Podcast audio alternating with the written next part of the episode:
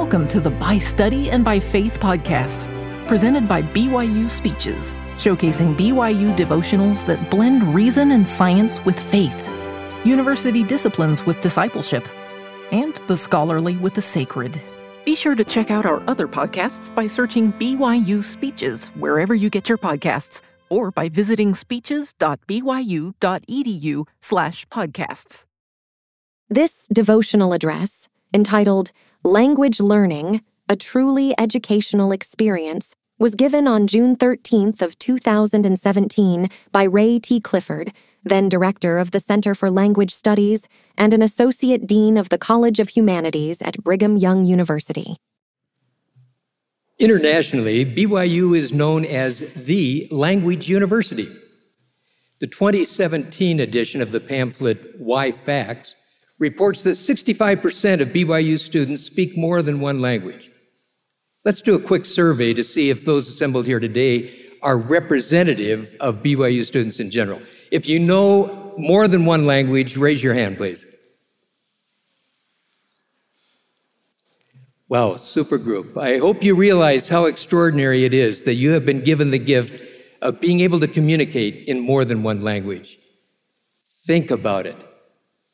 More than one language. Language is the most complex of all human behaviors, and you can communicate in more than one language. Now, since we can all read English, I'd like to demonstrate the complexity of language by giving you a simple English test. Can you read this sign aloud?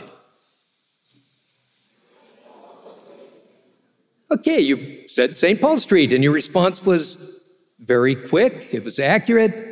That's a simple task, right? Now explain to the person sitting next to you a rule for determining what the abbreviation ST stands for in English.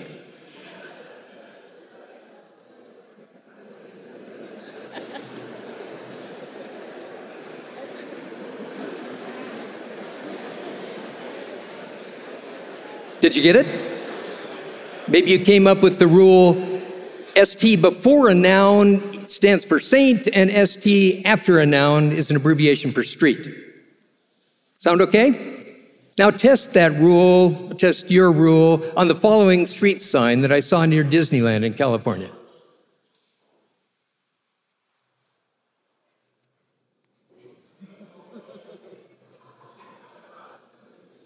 Somebody got it right. State College Street. See, there is no Saint College. So now we have to refine our rule for, for the pronunciation of the abbreviation ST. You see, even simple language is complex. Language is so complex that we are often hard pressed to explain how it operates. Yet we are generally unaware of how complex it really is. In some ways, language is like the air we breathe. We don't pay attention to it unless there's something wrong with it. Because people don't pay attention to language unless there's something wrong with it, you should not take compliments about your language skills too seriously. the fact that someone complimented you on your language is an indication that they noticed it, and that happens when there is something wrong with it. Early in my mission in Austria, I was quite confident of my German language ability. In fact, several members had told me how well I spoke German. Then one Sunday, I said a prayer in sacrament meeting, and afterwards I heard members commenting on my language skills. One sister offered the critique, War das nicht lieb, genau wie ein kleines Kind? Which means, wasn't that sweet, just like a little child? The sister who made that comment was too kind to ever provide that honest feedback to me personally, so I was grateful that I had overheard the comment she made to others. Her candid assessment let me know that I needed to improve my language skills. Another mission experience taught me how complicated it is to translate a concept from one language to another. Now, one of the best interpreters I've ever observed was Immo Luschin. At a regional conference in Vienna, Austria, Brother Luschin had been asked to interpret the visiting speaker's English remarks into German. Outside, snow was falling, and inside the chapel, The heating system was struggling to keep up with the cold weather. Noticing that those in attendance were shivering, the speaker began his remarks with the comment Brothers and sisters, I see that many are cold, but few are frozen.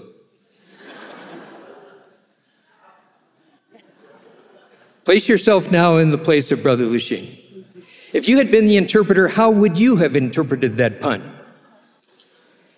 Without a pause, Brother Luschin said in German, Our speaker has just made a marvelous play on words which cannot be translated. would everyone please laugh?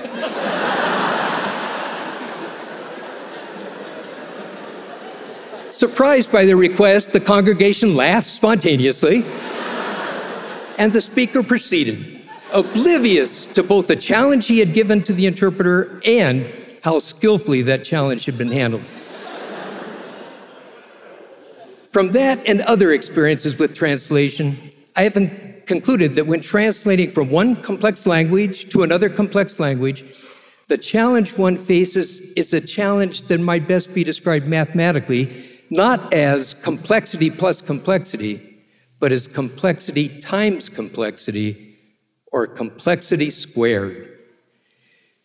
Now, because language is the most complex of human behaviors, it follows that language learning presents a formidable challenge.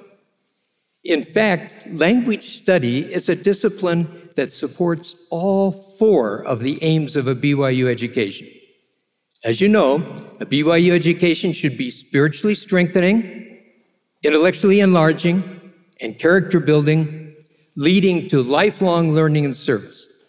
Let's see how language learning supports each of those four aims. Aim number one language learning is spiritually strengthening. Reading the scriptures in more than one language gives you a more nuanced and fuller understanding of their intent than you can get from reading them in only one language. Joseph Smith possessed a multilingual Bible, and in one speech he reported, I have an old edition of the New Testament in the Latin, Hebrew, German, and Greek languages. I have been reading the German and find it to be the most nearly correct translation and to correspond nearest to the revelations which God has given me. This comment from Joseph Smith also shows the value of having a translator who understands the content of what is being translated. When translators do not know the intended meaning of the original text, aberrations will occur.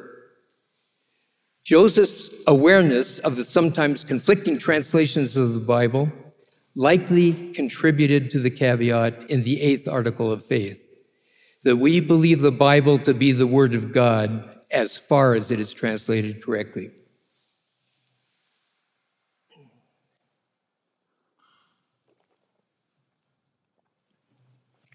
As Quentin L. Cook pointed out in his April 2017 General Conference address, the Greek word translated as virtue in Luke chapter 8, verse 46 in the English Bible is translated as power in the Spanish and Portuguese versions of that scripture.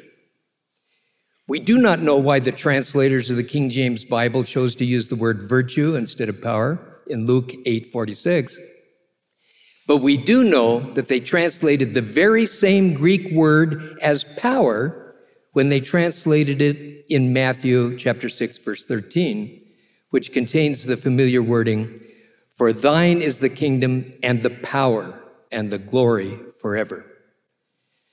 As Joseph Smith found, misalignments between different translations of Bible texts are the results of choices made by translators. And those differences invite further study to determine which translation best aligns with the revealed truths of the restored gospel. Aim number two language study is intellectually enlarging. The Austrian philosopher Ludwig Wittgenstein wrote, The limits of my language mean the limits of my world.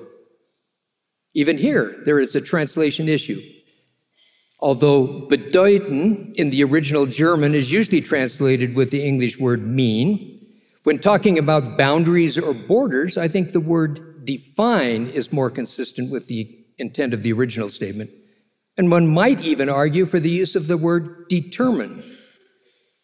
The limits of my language determine the limits of my world.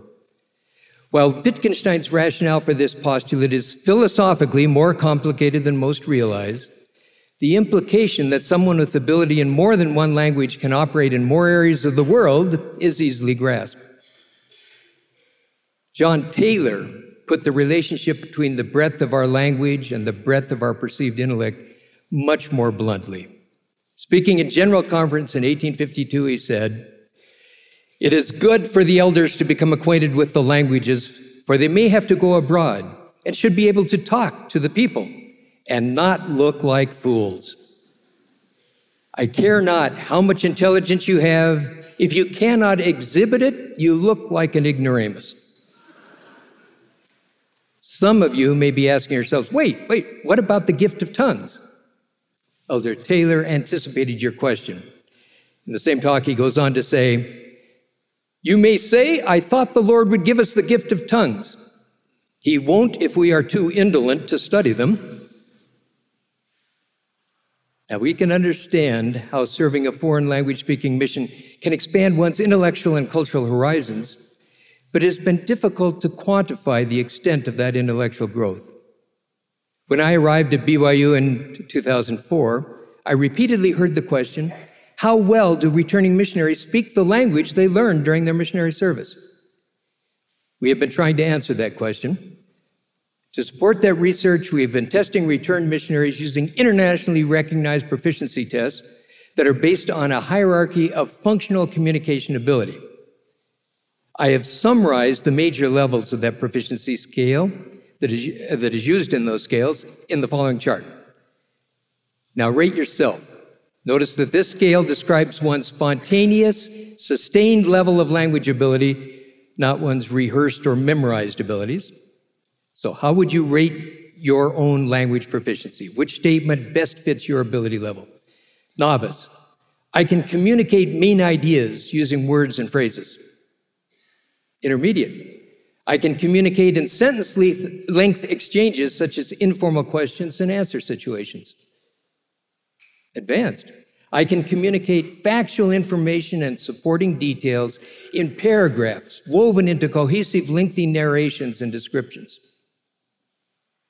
And superior, I can spontaneously deliver elaborate explanations and abstract reasoning in extended presentations and discussions. If you are a returned missionary and rated yourself as an advanced speaker, you're probably right. Some results from our initial research are summarized in the chart that you're going to see now.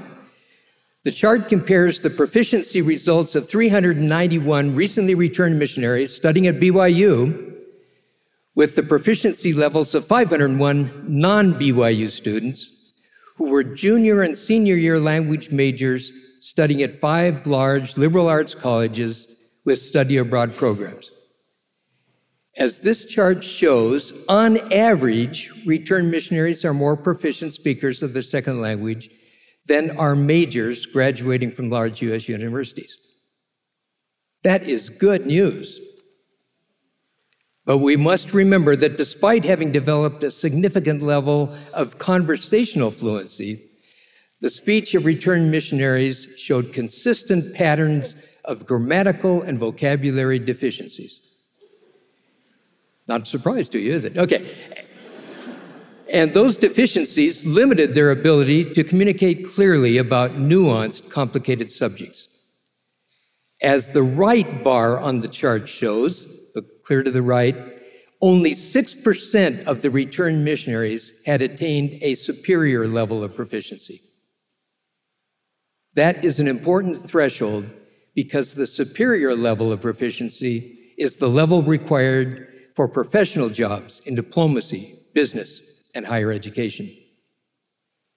All language majors at BYU now take proficiency tests as part of their senior capstone course. And the data show that further language study at BYU adds value, is intellectually enlarging, and improves students' language proficiency. Aim number three language study is character building. What builds character? In my experience, for an activity to build character, it must meet three criteria.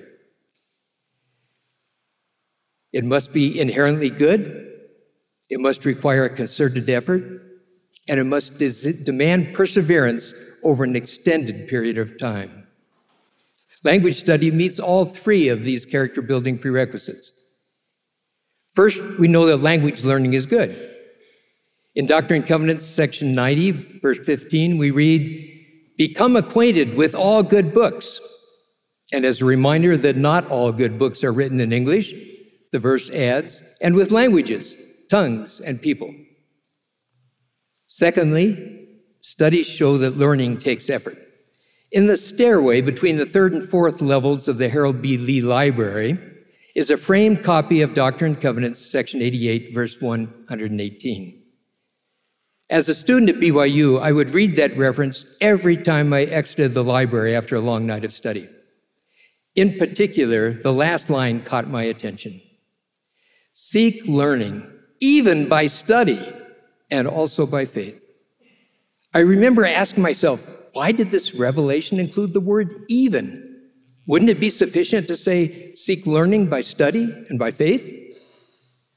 Was the word even added in order to emphasize that not only, that also in education, faith without works is dead? In any case, the phrase, even by study, became a slogan and a guiding principle during my educational pursuits. Of course, faith is also necessary. It provides ongoing motivation for us to persevere in our studies. But expecting to learn by faith alone is not realistic.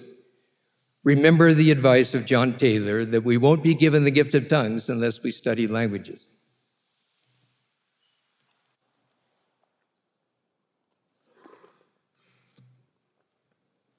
Thirdly, language learning requires perseverance. Perhaps you have heard of the popular notion called the 10,000 hour rule. That quote unquote rule suggests that to become an expert at anything requires about 10,000 hours of effort. Since many missionaries have studied and practiced their mission language for 40 to 60 hours per week for up to two years, they may have devoted between 4,000 and 6,000 hours of study to their language mission, to their mission language.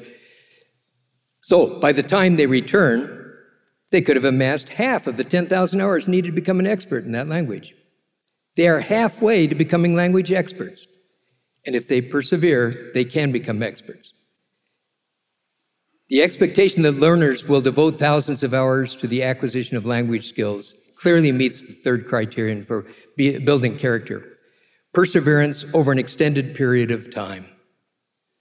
Ericsson and Pool, the authors of the research which others generalized as the 10,000 hour rule, continue to reject that oversimplification of their findings. They remind us that just spending time is not enough to become an expert. Attending 10,000 hours of piano concerts will not automatically turn you into a concert pianist.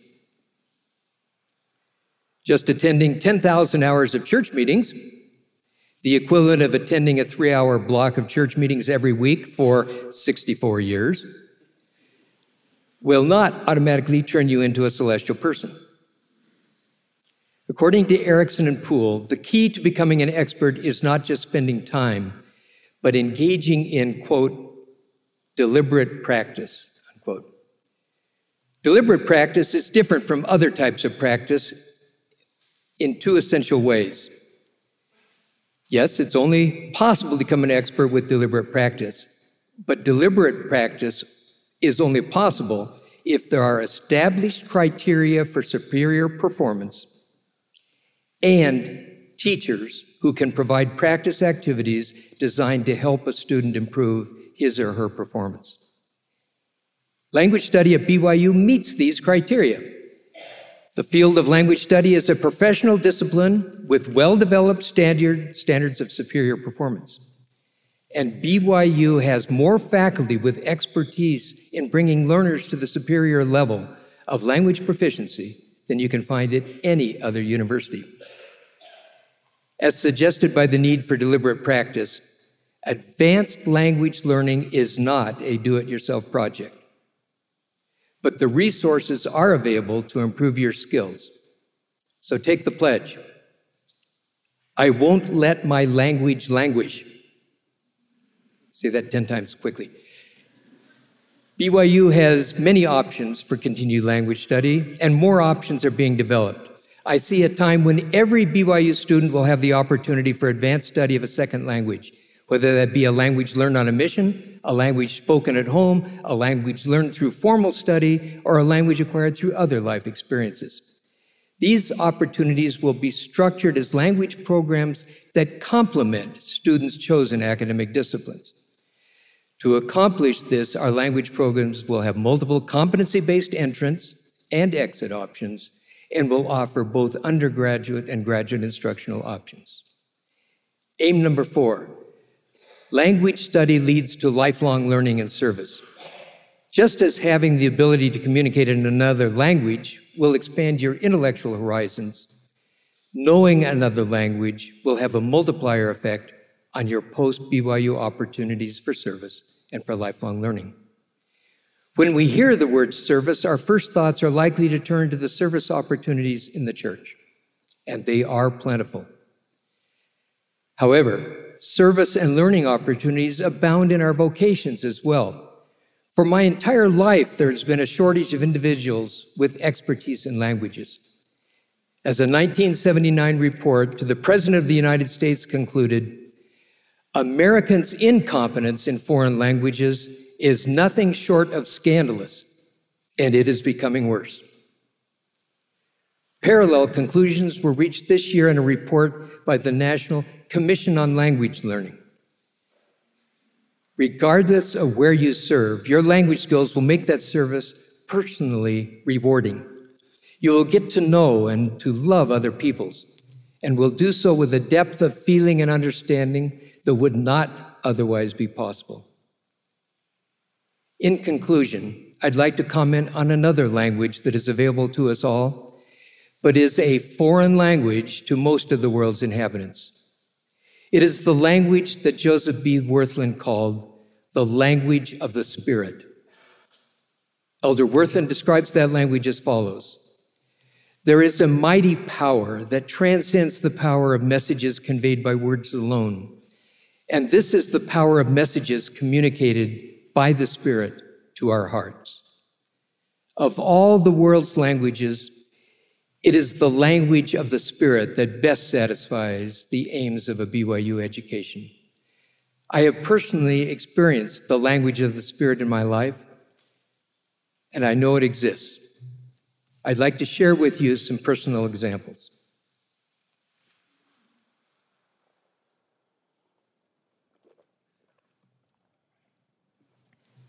After five years of marriage, my wife and I had not been able to have children. So we applied to adopt a child through LDS Social Services. We had been told that the process would take about two years. After only six months, my wife Karen informed me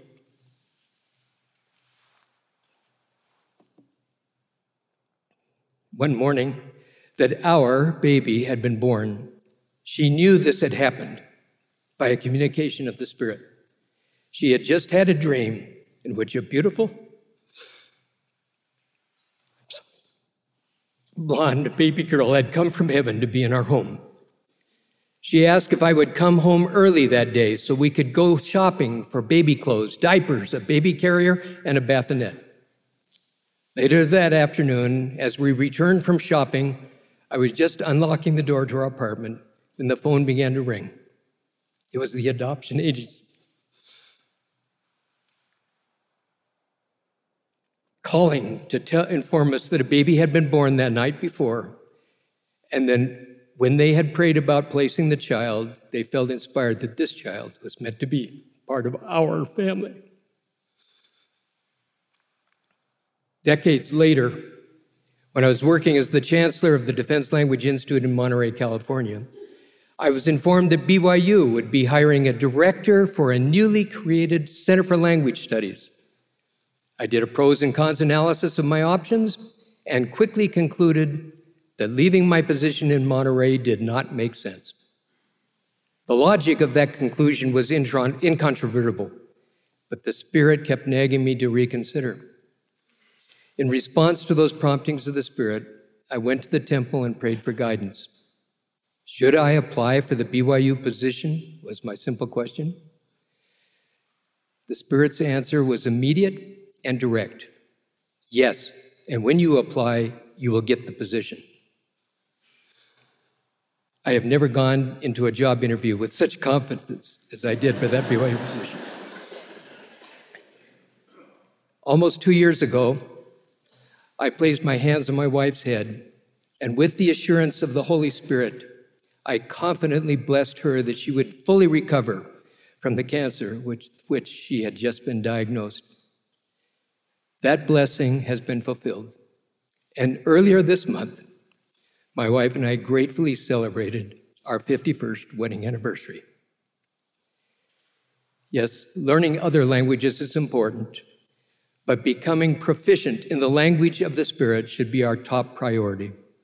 Brothers and sisters, I know the gospel is true, and I leave that witness with you in the name of Jesus Christ. Amen. You've been listening to the By Study and by Faith podcast, presented by BYU Speeches. Please check out our other podcasts of recent speeches, classic speeches, and BYU Speeches compilations on love and marriage. Overcoming Adversity. Come Follow Me. The Prophet Joseph Smith and Jesus Christ, our Savior and Redeemer. Go to speeches.byu.edu and click on podcasts for more information. You can also find all BYU Speeches podcasts at your preferred podcast provider.